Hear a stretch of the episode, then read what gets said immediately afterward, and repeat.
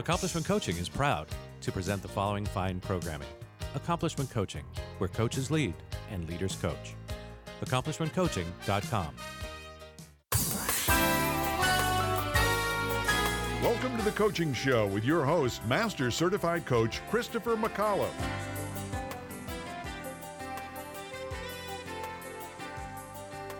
Hello and welcome, dear listener, to another edition of the Coaching Show. My name is Christopher McAuliffe, Master Certified Coach. I've been a coach for, uh, gosh darn it, it's going to be 30 years next year, and that's too too long.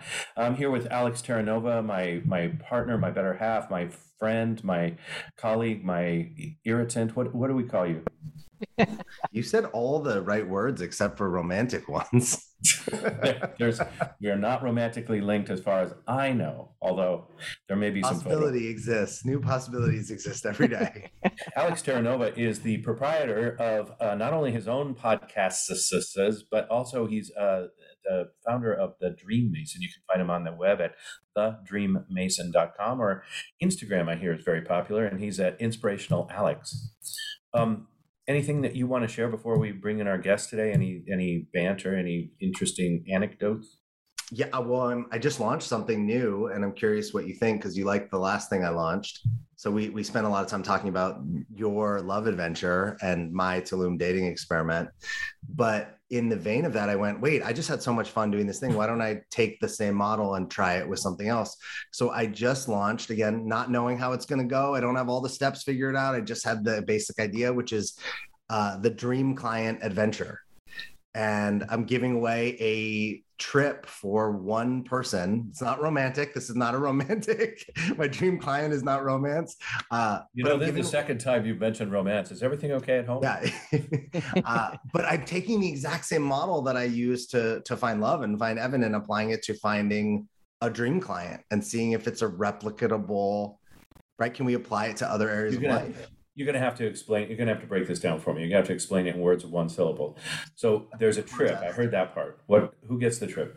Can the winner of the con the winner of the contest gets a, tri- a two oh, night two nights three days uh, luxury resort in palm springs all expenses paid flight hotel food cocktails activities two that, nights three days? That's not much of a trip. How about i think it's that's enough for you know so, how many times do we have coaches in the world now where we that we never actually even get to meet in person right? Yeah, it's on right. zoom oh, on you're going to be there.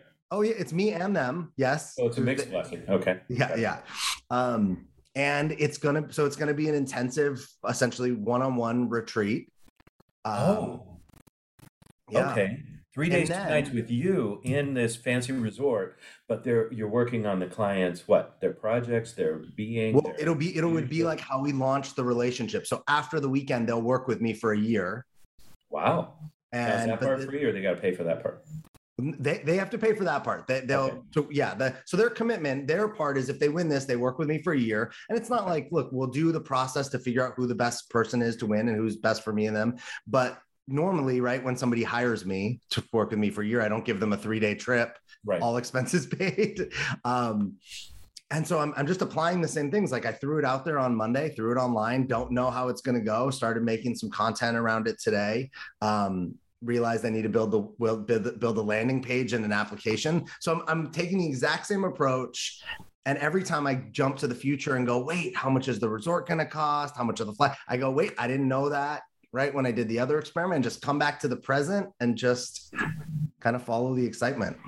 That's nice. I, I, I encourage you to to do that, some thinking about the price only because I'm thinking about what it would be like that's that's some serious value right if I get a flight and a hotel and all my expenses paid because you know I can drink uh, and if I also got three days or two days or whatever you're planning with you that's some expensive stuff right that sounds like a thirty forty thousand dollar thing you okay. know, well, I hope I'm not. If, if, if I'm spending thirty or forty thousand dollars on the weekend, we have a problem. Which I don't think. Sorry, that's happen. a normal weekend for me. I don't yeah, know exactly. Yeah, we're we're. Um, but I I think you're. But to work with you know me for a year, we're talking about that price range, right? somewhere in that range anyway. But basically, people would pay that and not get this. You know, it's like you win and you get this thing. So I don't know. I have no idea what I'm doing you know, you're going to tell me what's over the coming weeks, why I'm doing it wrong and how I can do it better and how we can monetize it. But Just one uh, more service I offer. Yeah. anything you want to share? Uh, no, not in the not in the wake of that. I'm working on a bunch of stuff. I'm very excited about it. I had I had some nice time off. Everybody out there, schedule your vacations. I scheduled a vacation, and right up until the time the plane was leaving or I was headed to the airport, I was like, I should cancel this. I got work to do. It's the best thing you can do, right? I sat there. I was looking at the ocean. I was thinking thoughts. We need that time. So please, everybody, take good care of yourselves and get your vacations. Just block out the week and figure out where you're going, whether or not you go with Alex.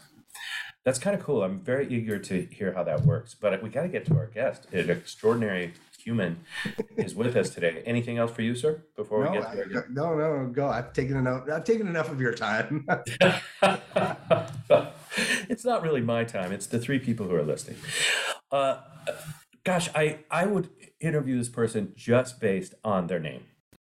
You know, the, let alone their career as an author, a speaker, a coach, and a consultant, a founder of a leadership company, uh, who's earned his doctorate in leadership and authored Getting Unbusy, which Forbes named as one of the seven books everyone on your team should read.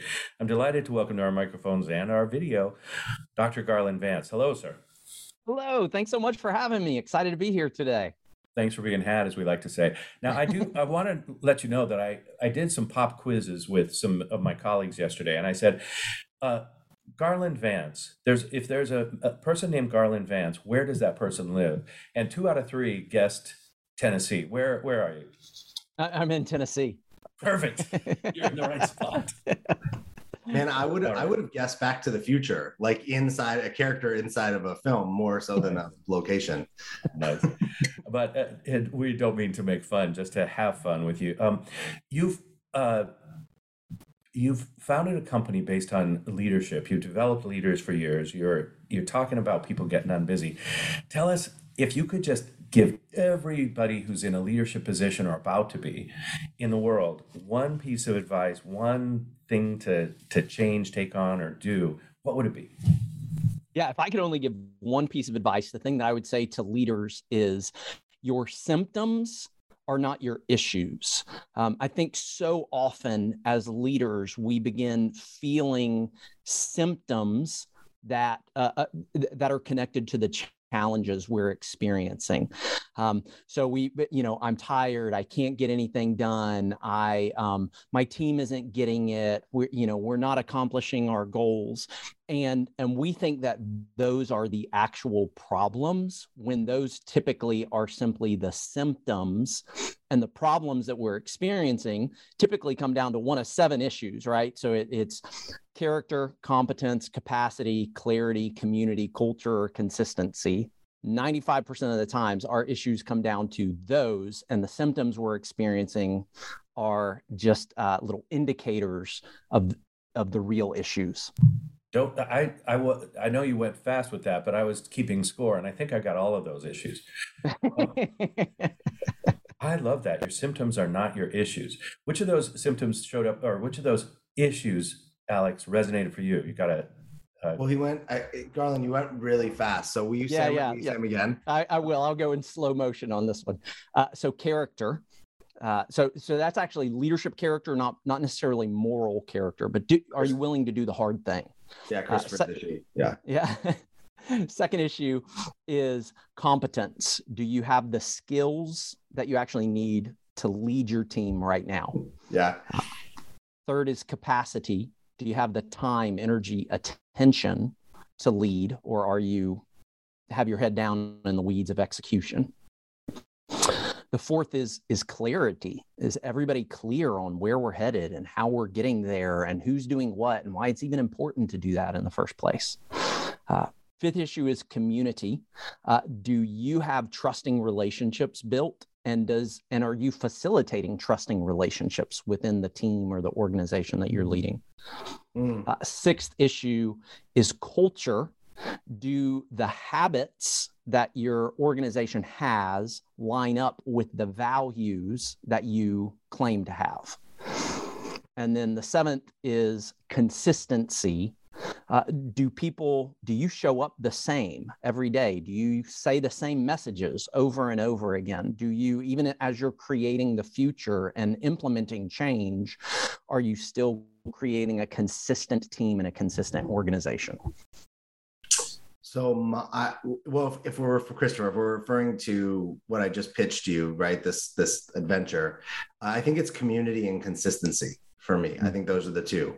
That one is I'm constantly doing new and different things, and I'm actually unwilling to stop doing that. So, I don't know if it's actually an issue or just something that I agree to be part of my life. Um, but yeah, that I'm there's constantly different message, right? At one, it's it's love at one point, it's money at one point, it's it's this dream client at one point, it's a podcast, right? Different things. Um, so I think people don't necessarily know, like, hey, what is this guy? What is him or his business? And then community is I know a lot of people, but I don't actually necessarily feel like super connected with a lot of people. So I think that um, if you if like on social media or whatnot there there it's the things that i may throw up aren't necessarily grabbed and shared because there's not the richness of the depth of connection versus like people just know me. Did i do did i did i pass your test christopher? Did, did we? Well i'm eager to hear Gar- uh, garland's take on it because once uh, if if i'm picking up what you're laying down the issue is that most leaders are trying to address the symptoms without addressing the, yeah. the underlying cause or the underlying issue i think is is your word yeah. and so now that you've identified the issue or that alex feels like he has what do we do then is this like now the grounds for the coaching work to be done is there do you just uh, wag your finger at him? What do we do now? Yeah yeah. We, we shame him blame him you know say awful things about him both to his face and behind his back. Uh, no, I mean, you. yeah exactly. No so so that's where once we know what the actual uh, issue is or you know we're getting beyond symptoms that's when we then begin to move into treatment and you know uh, and and that's where so if let, us say community was the the really big issue right and, and, again what we're talking about here are leadership issues so this would be you know if you're trying to lead a group of people and you say gosh we don't have uh, really good trusting relationships. So that's when we would dig into okay, what are there are several different types of trust that you need to develop. Let's evaluate the type, the the the levels of trust you have with each member of your team, figure out where those levels are are lacking, and then let's look at your team as a whole. And, and I will say, I think that's one of the big things where I try, where I'm a, a little different a lot of times in my coaching is I tend to coach the team and the leader as a as a participating member of the team not not only the individual leader. I do have some one-on-one clients but a lot of times it's it's working with the leader and uh, his or her team so that they're all growing together. They're knowing what to expect and how to change and grow together that strikes me as masterful because one of the things we all know as coaches is that when you walk into an existing team, it's one thing if you set up a, a group that you're going to coach, like, okay, all the left handed uh, basket weavers in my town, right? But if but if we're walking into an existing team, especially inside of an organization where the boss or the principal or the you know head banana is is part of that, it strikes me that you, that it's fraught with peril for the coach because a you're the new meat in an existing power structure and where everybody's worked out their roles.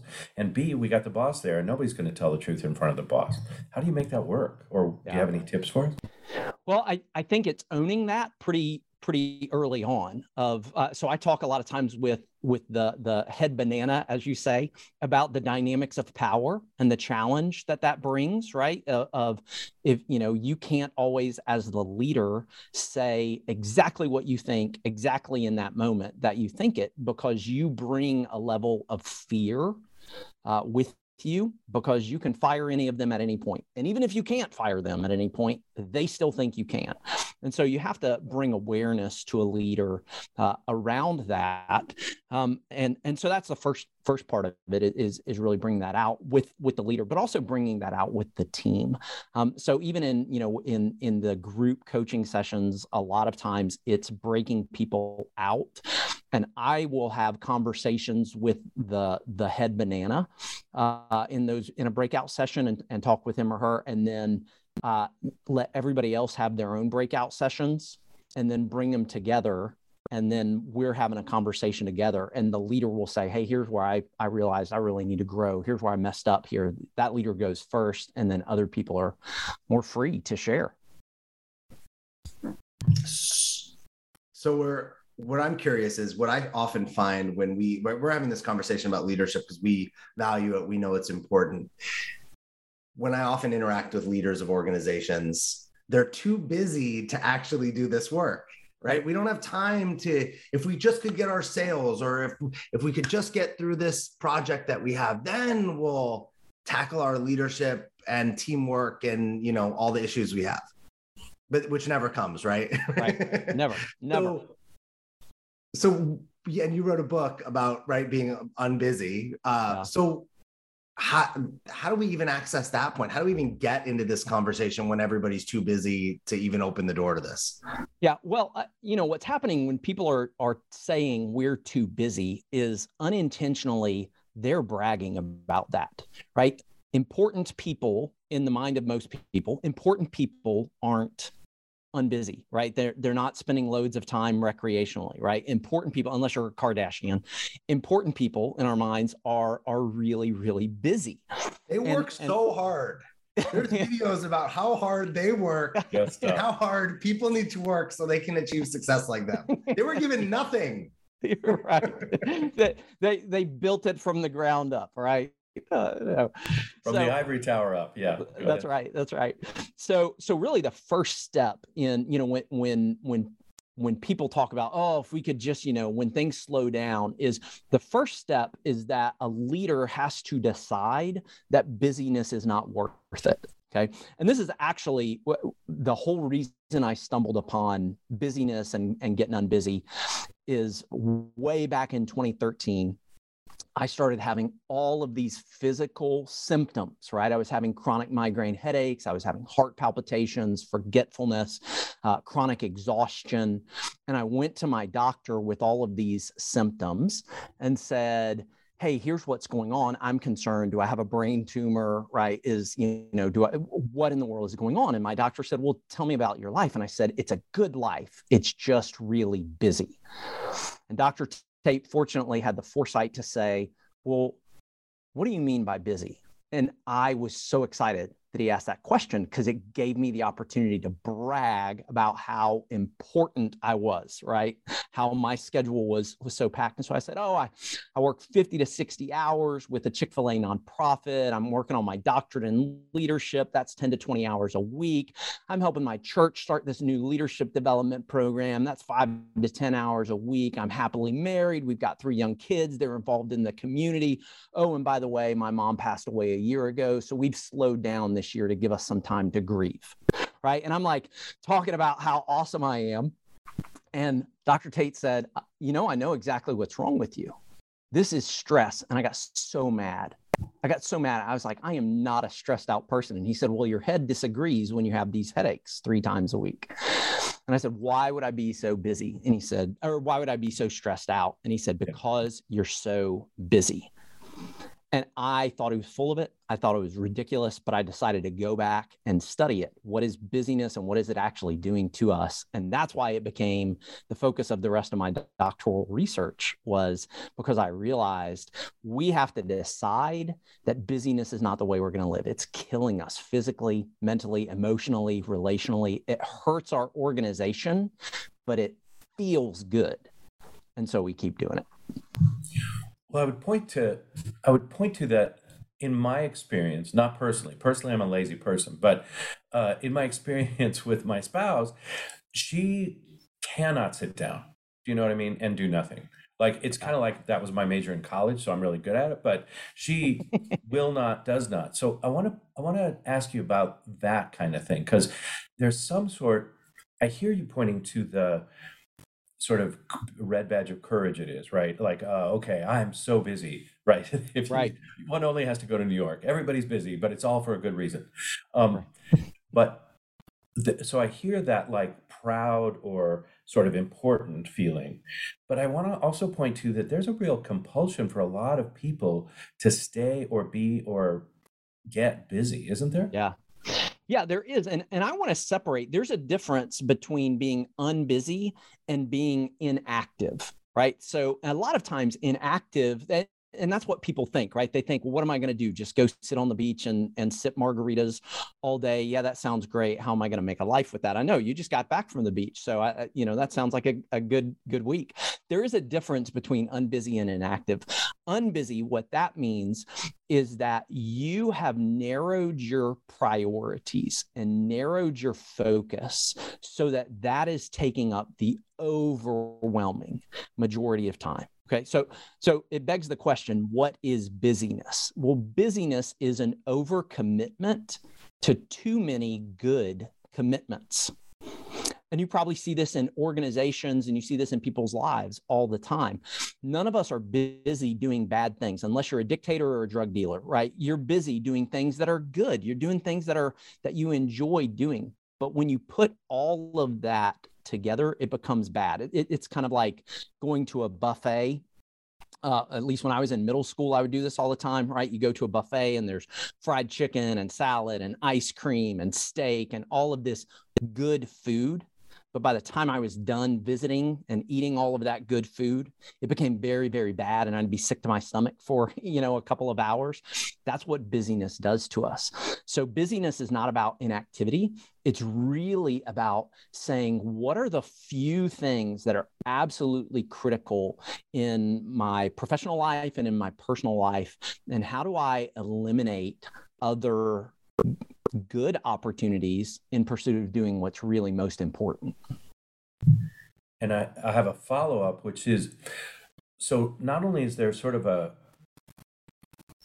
compulsive nature to many people but i think in an organizational setting i know i know it's true in my organization if you're willing you'll get it assigned right if you don't have a good i'm too busy defense built and somebody says hey we need somebody and you say oh i could do that you're not only getting that you're getting the like next nine things. So anybody with a healthy good capacity gets instantly inundated.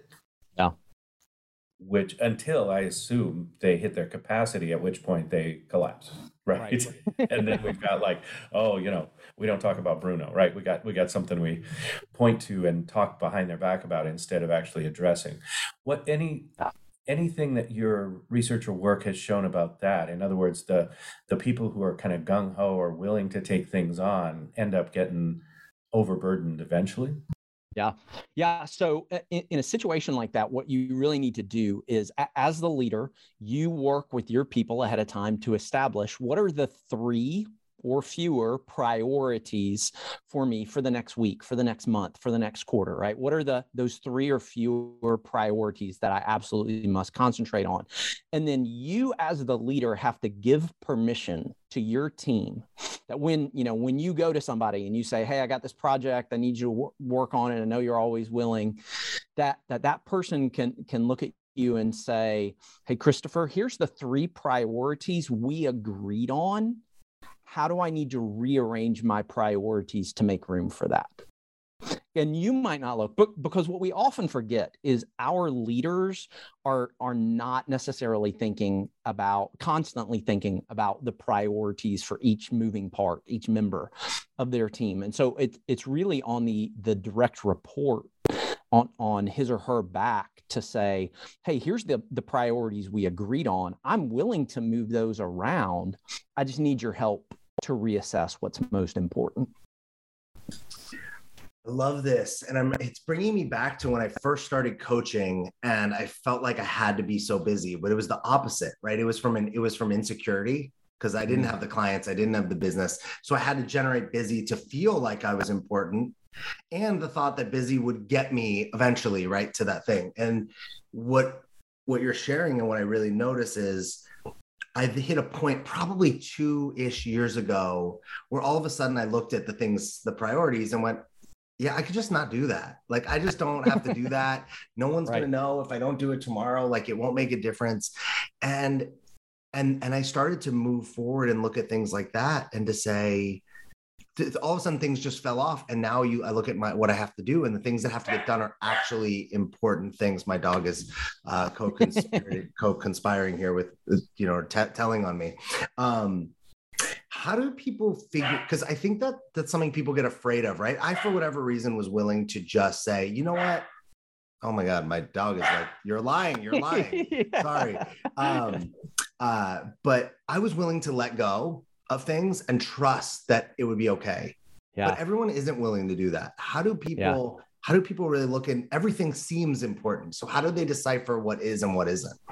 Yeah, so I, there's really kind of two parts to that to to to that question. The, the first is the underlying part, right? The the emotional part of it. So when I first started researching busyness, I thought, you know, this is a calendar issue, it's a time management issue, it's not a time management issue. There are actually three reasons that we really stay stuck in busyness, three uh, inhibiting beliefs that keep us trapped. I need to be more, I need to do more, and I need to get more. And so maybe the best way to illustrate this is what happens to me, even though I'm an unbusy advocate, what happens to me when I go into a bookstore, right? I love bookstores. As soon as I walk into a bookstore, I'll go to the leadership section or I'll go to the, you know, the personal growth section. And I look at these books about how to be a better dad, how to get stronger, how to be a better leader, all of these things, right? How to grow your business faster, how to scale it, everything. And every book actually triggers this inhibiting belief of I need to be more you know my, my shoulder muscles aren't big enough i should be working out harder i'm not a good enough dad i need to be a better boss right so i have this trigger of i need to be more well as soon as i have that trigger that identity issue then it goes to an activity issue. So not only do I need to be more, now I need to do more. I need to read this book. I need to work out more. I need to, and we never think about subtracting. We always think about adding more stuff into our lives. And then that leads to this third inhibiting belief of I need to get more. And I need to get more could be physical stuff, right? Like I need to get more books, I need to get more knowledge, but it can also be experiential. I need to get more vacation and I need to get more experiences around the world. And so so the the first part of this, this answer, Alex, is, is really understanding that busyness comes from these inhibiting beliefs, and we have to replace those inhibiting beliefs with empowering truths. You know, um, eh, little things. It can be little things. I remember, you know, for me, one of those inhibiting beliefs is I'm not a good enough dad. I'm not a good enough dad. I need to be a better dad. I need to be a better dad. And I had to come to the realization that bad dads don't think about being good dads that only good dads actually care about being good dads. And so it was this moment of being like, hey, I, I actually am a good dad. Yeah, I'd like to be better, but I, am a good dad. I'm not going to poll my kids on this, but you know, but but I can I can embrace that identity. So that's a big part of it is really coming to the, the point of saying before you even get to prioritization or anything, there's some internal work that we've got to do to change the narratives that we tell ourselves about busyness. Tired of presentations with no impact, no inspiration, and no traction? Do dull speakers have you and your team disengaged and distracted by smartphones? Christopher McAuliffe brings energy, insights, and two decades of experience delivered with punch, humor, and heart. Your team will leave energized, uplifted, and with a sense of purpose. Visit ChristopherMcAuliffe.com to bring some heat to your next speaking engagement. M C A U L I F F E. ChristopherMcAuliffe.com. Are you seeking to change your career to something that is both fulfilling and challenging? Do you want to help people reach their full potential and strive to achieve their dreams? Would you like to inspire those around you and help create a better world? If you're serious about a career change or just want to explore the craft of personal coaching, contact Accomplishment Coaching. With locations across the country in Washington, D.C., Seattle, Chicago, New York City, and San Diego, Accomplishment Coaching is the leading institution in personal coaching. Our staff carefully monitors the entire program live during the training process and have met the strict standards of ICF International to achieve accreditation. Through a focus on quality instruction rather than endless modules of training, Accomplishment Coaching will guide you from your very first step all the way to becoming one of the finest coaches in the world. Visit accomplishmentcoaching.com to learn more. Accomplishment Coaching, where coaches lead and leaders coach. Christopher McAuliffe is your source for the latest in the world of personal coaching. Whether it be speaking with such luminaries as Deepak Chopra or getting the newest techniques and innovation, the coaching show is always on the cutting edge of what's happening now. The coaching show is brought to you by Accomplishment Coaching, home of the world's finest coach training program. Here is Christopher McAuliffe, Master Certified Coach. It's really great. I thought you had it, Alex. No, no follow up.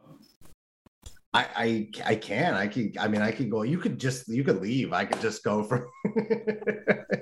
um, know how to thrown out of better places than this, pal. Um, no, go go go for it. Well, so so it sounds like it's getting worse, right? These we have these inhibiting beliefs. How am I going to address my beliefs? Do you know, do I need therapy? Do I need you know shock treatment? What do we do with this? So um, I know that in your book you've got a sort of a five step plan. Can you share any of those steps with us? Yeah, absolutely. In fact, we've already talked about two of the steps without you oh, even knowing it. So, step one is you have to decide, right? You decide that busyness isn't worth it, that you're going to get unbusy. Step two is where you do you deconstruct. Uh, all these steps start with D. You deconstruct. So deconstruct. The first thing you need to deconstruct are some inhibiting beliefs uh, and some bad habits. Right. That leads to the third step, and the third step is all about design designing the life that you want to live. Now, a lot of times though, when when people talk about designing the life you want to live, they're talking about dreams and priorities, but there's actually something you need to do before that. And that's design the pace that you want to live your life at. Like I love, uh, I'll give you an example before I go to the the fourth and the fifth step. Um, for me, the further I go into the week, the worse I become mentally, right? By the time I've hit Thursday afternoon, I'm a shell of myself.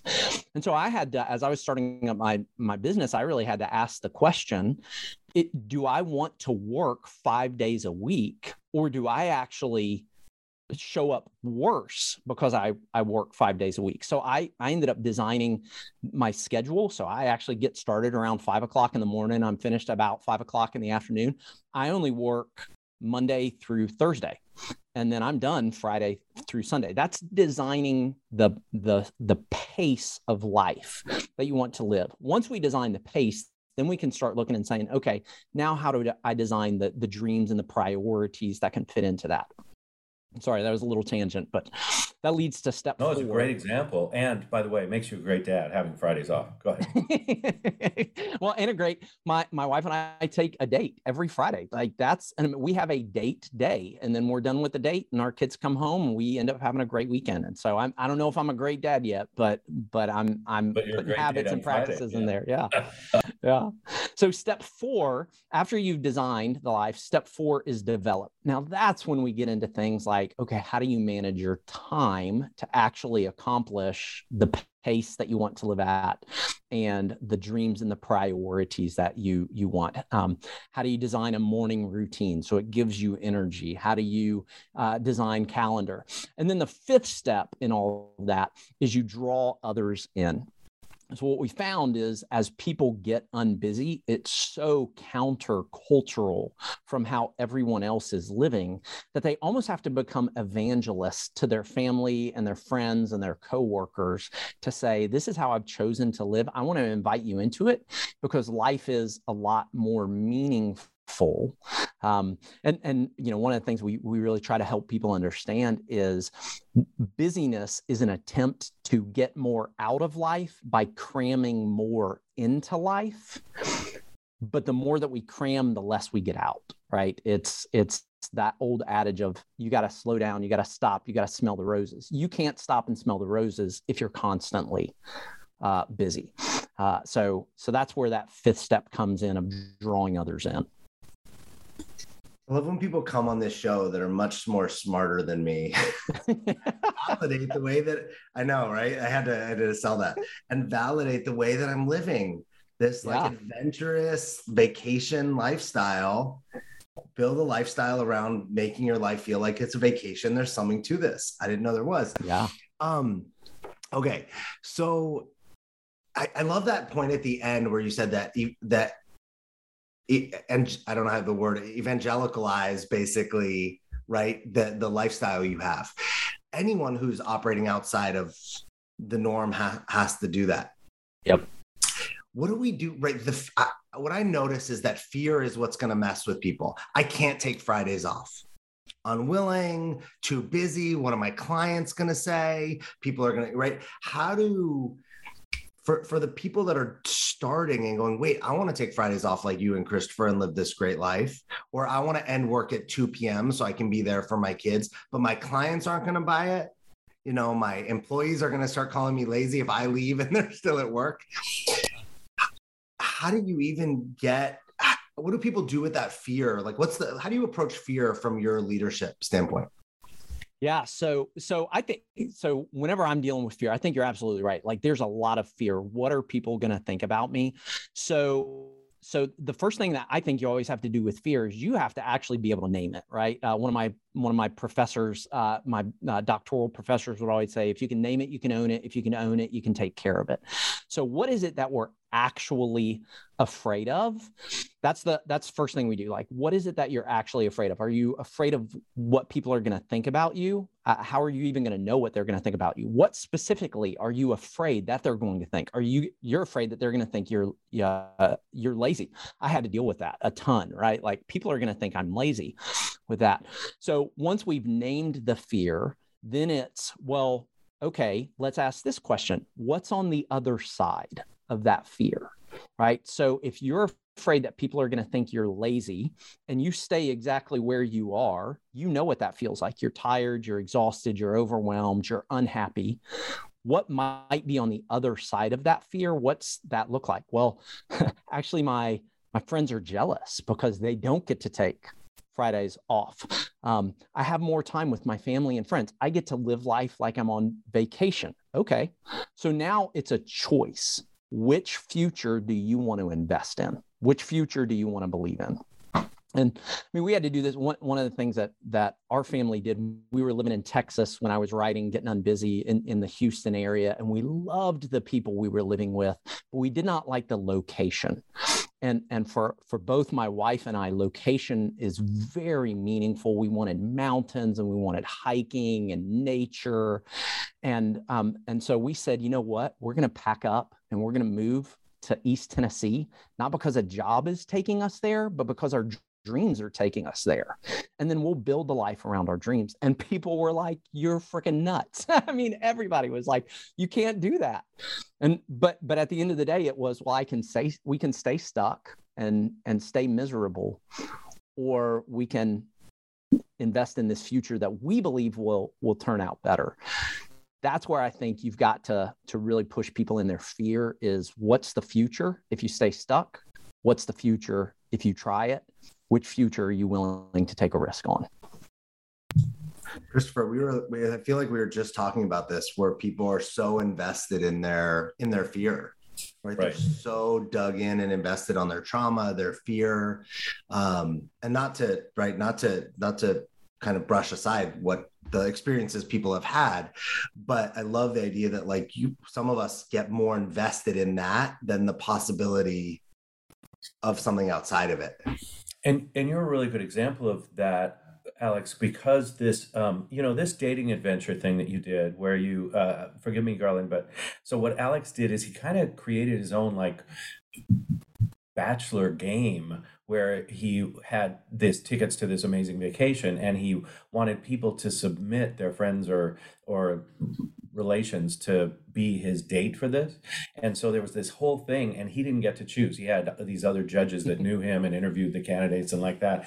And it turned out not only did the vacation go well, but the relationship's going really well. And he's mm. actually just moved in with his sweetheart, and and we should find out how that's going maybe another time. But just give us a just give us a, a slightly thumbs up or th- okay good. okay two thumbs so, up two thumbs up good but that could have gone horribly wrong in 17 different ways right still might we don't know but um, same thing with your new project, right? This client thing. This could go terribly wrong. Maybe somebody Mm. spends the weekend and decides they don't want to work with you for the year, or you know, there's probably a thousand other ways it could go wrong. What I'm pointing to is you have some sort of eternal optimism or or eternal possibility based thinking that has you willing to take on the next and the next and the next. And Garland, I heard it in yours too, right? We're going to move to East Tennessee. Now, your friends weren't wrong, right? That was potentially, you know, fraught with peril, right? Yeah, And- absolutely. And I think it's important for us to what- all of this to say the following which is i think it's important for us to be willing to acknowledge if something doesn't work right? If you if you had gotten to tennessee and said no too many bugs we got to go back um, you would have given yourself that permission is what i'm hearing. And alex you too like if this thing fails miserably you'll be willing to be public about it take whatever the learning is and then move on. Is that fair Yeah, I mean, I think that's the that's the thing that has the fear not be real is, well, if this goes wrong, I'm not going to lose a limb. I won't be dead. I won't lose a limb, and I and I won't hurt anybody else. Right? There's no. Right. The fear is simply people might think things, right, or have opinions or judgments, or I might think things about myself or whatnot. Um, you just said something too. I, the eternal optimism thing, and I, Garland, I'm curious for you for me, it's something I have had to beat into myself as a practice. To me, it occurs exactly like fitness, but it's mental fitness. In the, if you, Christopher, you met me seven, eight years ago, I was not an eternal optimist. I was why everything, and I still have that. That will still show up from time to time. But for the last seven, eight years, the books I read, the documentaries I watch, the people I surround myself with are people that think and see the world the way I want to so that little by little it's like i'm it, I'm, I'm like little by little lobotomizing out those pieces of my brain that don't serve me and putting in plugging in the pieces that i do. And i think i can't say why right? I just that for me i had to i had to change my life and i go i had to go on that route. Um but for other people i think that is the thing it's not going to be easy to ignore the fear or be a- an optimist you we we work that in we practice that over time and then all of a sudden it becomes more natural is that Yeah. how has it been for you Yeah, I think for me, I wouldn't call it that I, I'm an eternal optimist, um, though I, I love that. I, I- I love the idea of it. I would say that what I have had to learn is a sense of adventure. An adventure, if you watch any adventure movie, there is there is a goal that you're trying to reach, and then there are a ton of, or, or to use Christopher's word, it is fraught with peril. There are a ton of challenges of potential you know deadly situations and and so for me it's it's been really kind of taking this sense of adventure of i'm i'm going to risk a little bit more than i would naturally because the adventure of life is actually worth it and if it ends up going bad to your point alex hopefully I don't lose a limb. Hopefully I don't lose a loved one. Hopefully I don't lose my life. But that is all part of the adventure that that we're dealing with. And so I've got to accept some of the the the valleys along with the peaks. It's so great. I want to. Um, I know that we've been talking to you, but let's talk about you because people can can work with you, and it's it's really extraordinary to talk to somebody who's willing to coach teams in organizations, right? Yeah. Because so many of us are, including myself. You know, I want the I want the beautiful room with just me and my client, right? I don't want all those other interlopers. So as you work with leaders as well as teams in beating their business in in taking themselves on and uh, how do people best work with you? We should reach out to advance advance get it? Leadership live dot live i Live, should say yeah. advanced leadership dot live or is there a better way Yeah, that's the best way. Or you can you can reach me on on LinkedIn as well. I've been a little so I I actually disengaged for a little bit from from LinkedIn because of uh, some busy challenges that our family was going through, and uh, our organization good challenges. But right, you had to do that. But LinkedIn is also a great way. You can just find me at Dr. Garland Vance and connect with me there. and we should let people know that's g-a-r-l-a-n-d and vance is v-a-n-c-e just like the vance in advanced leadership dot l-i-v-e i love that is it live or live advanced not leadership live. Dot live. Yeah, live. Live. Dot Okay, live. great. And um, you've got a wonderful gift for one of our lucky listeners today, which is a copy of your book, Getting Unbusy. Uh, wow. Pick a number between one and 15. 15 or 50? Uh, any of them. Let's go with Okay. Okay. Yeah, one five. Pick a number. Okay. I'll I'll pick number 14. Very good. So if you are number 14 to email producer at thecoachingshow.com, that's producer at thecoachingshow.com, you will win a free copy of Getting Unbusy from Dr. Garland Vance. Thank you so much for that. That is very generous of you. My pleasure. Um, so uh, uh, we were just before I did that little commercial for you or promo, we were talking about this sort of sense of adventure, but I'm really hearing it as resilience too. Is that mm. something that is important when we talk about busyness and and sort of the alternative being unbusy or focused? Is resilience yeah. important, and if so, how?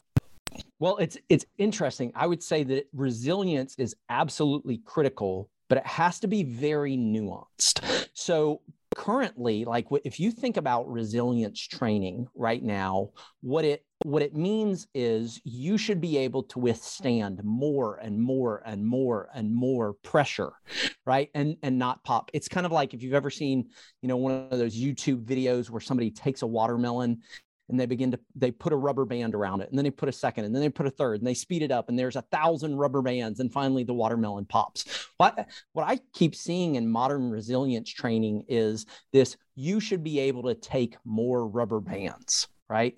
And and there's no acknowledgement that we do have a a limited capacity on the number of rubber bands we can handle.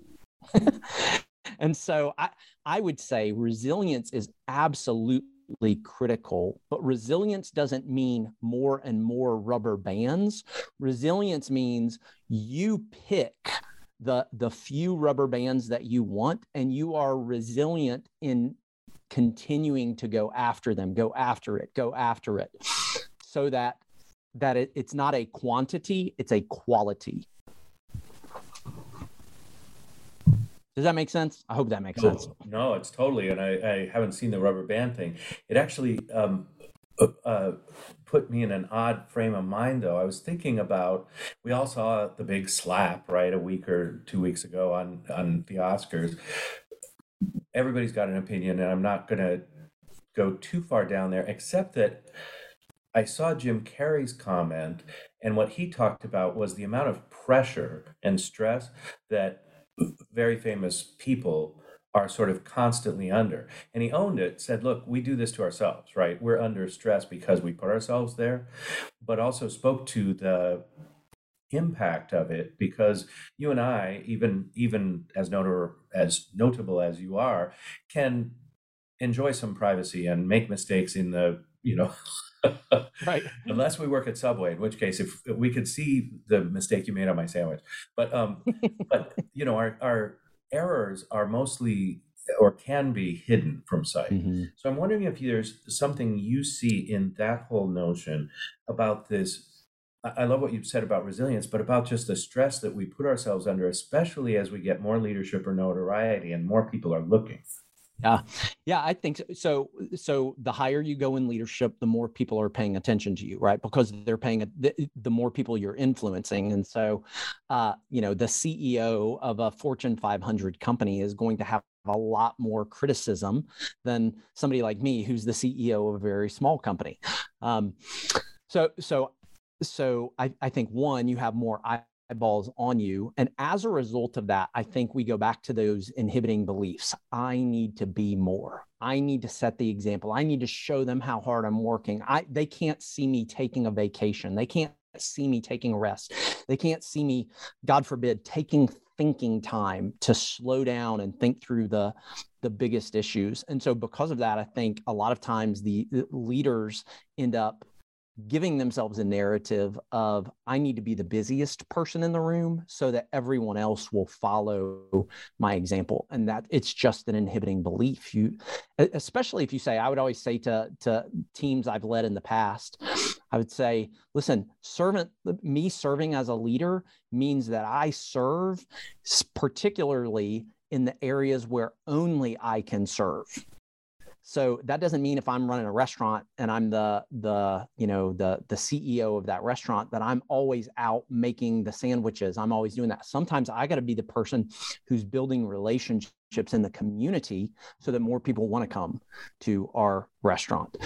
Um, so I, I think that's a huge part of it is is really dealing with those inhibiting beliefs.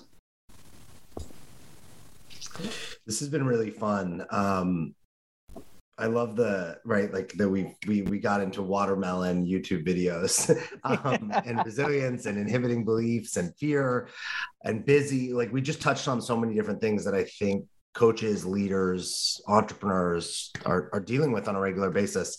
Um, and you gave us some really tangible ways that people can practice snippets from your book.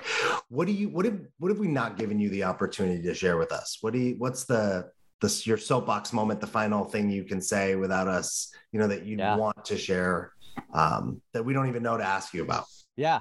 Yeah. So here's the soapbox uh, that I would say is if you as as a leader, as a coach, as an entrepreneur, whatever it is, if if you complain about how exhausted you are, overwhelmed you are, stressed out you are, if you complain about those things and at the same time brag about how busy you are, it is the equivalent of bragging that you smoke two packs of cigarettes a day and complaining that you have lung cancer. There is a difference between the issue that you're uh, or the symptom and the actual issue. And the symptoms are diminished productivity stress exhaustion overwhelm. The the actual issue that's causing that is that you have too many good commitments and you got to get unbusy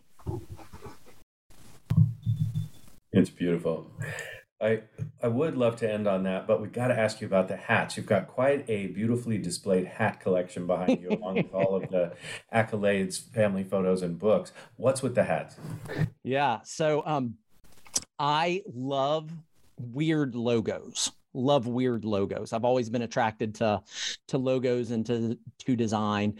And so about two years ago, I um, I started noticing in myself that I uh, I, I, didn't do a good job of rewarding myself when I accomplished something that I wanted to accomplish. It was like, you know, the the accomplishment was enough for me and I should be happy with that. But I would forget every day. I would forget, oh gosh, like here's what I accomplished yesterday. So anyway, that's a long way of saying um, each of those hats, not not every one of them, but most of these hats were attached to uh, a goal that I set, whether it was a financial goal or something else. And adding a new cool hat was kind of my pin ult- or my ultimate uh, reward to myself uh, for that. So they're crazy, they're weird. I mean, you can see there's a um, George Washington hat where he has champagne pouring over his his head to um, a disco turkey, like a, a, a peacock that's in a disco suit. There's really weird hats. I love them. I wear them uh, every day. But but that's what that's, that's all about. That's so great, and I love that it could be from anywhere, just a, an odd or an unusual logo. Uh, Alex, you were part of the Disco Turkeys for a while, weren't you? Yeah, I was. Uh, I was their starting pitcher, Disco Turkey. Uh, Are you serious? No, no, no, no. no okay, no, I was um, like, no, they just started. no, no, but I have a um a Hartford Yard Goats hat across from yes. me, which a lot of people are. It's every once in a while someone will go, "Are you from Hartford?" And I'm like, "No," and I realize I'm wearing this hat with a goat on it, and why yeah. I'm. Um, but I am with you. I love minor league baseball hats yep. because you know if you wear a Dodger hat, a Padres hat, or any team, someone's got to say that. I just don't want to deal with humans like in that interaction. But if I wear a minor league hat, nobody knows anything, and and maybe they go, "Oh, that's interesting" and whatnot. Yeah. I don't know if you know. Have you ever heard of the Clink Room? Uh-uh. Clink Room. I have not. Clink, C-L-I-N, or I think it's like Clink Room, but if you if you Google it or look it up, it is they basically have partnered with New Era and they give any designers the opportunity to design logos on hats. And then if enough people pre-order, the hat actually gets made and printed. And if it doesn't, it doesn't go, but it's a one time, the hat will never get printed again. So yeah. they have wild, they don't represent teams, right? Right they're just, but they all look like they represent teams. Oh man! Really All right. Cool as soon as we hang up, that's I'm, right. I'm going on there as soon yep. as we hang up. Yep. If, if, you follow them on social media, they show like every week they have like they're on Mondays. I think they have the release of the hats for that week, and on Fridays is like the those hats go away forever if they're not like bought or that's bid amazing. On.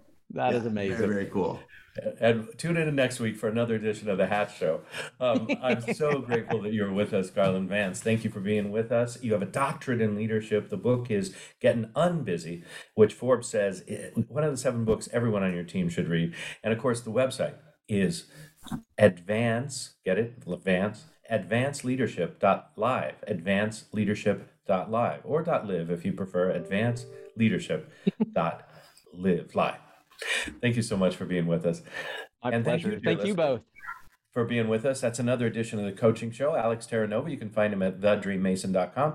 And I want to shout out to our long time, 20 years. They've been a, a, sponsor of this show, Accomplishment Coaching. If you're interested in the world's finest coach training program, go check out Accomplishment Coaching. They have both virtual and in person trainings available for your participation now. Anything else for you, Alex, before we let the people go? No. no, All you right. can let them you. you can let them go, but there's nothing else for me. Thanks. Thank you so much for being with us, gentlemen. And thank you, dear listener. We will talk to you next week. That's it for today's episode. Thanks for listening to the coaching show. We will talk to you next week.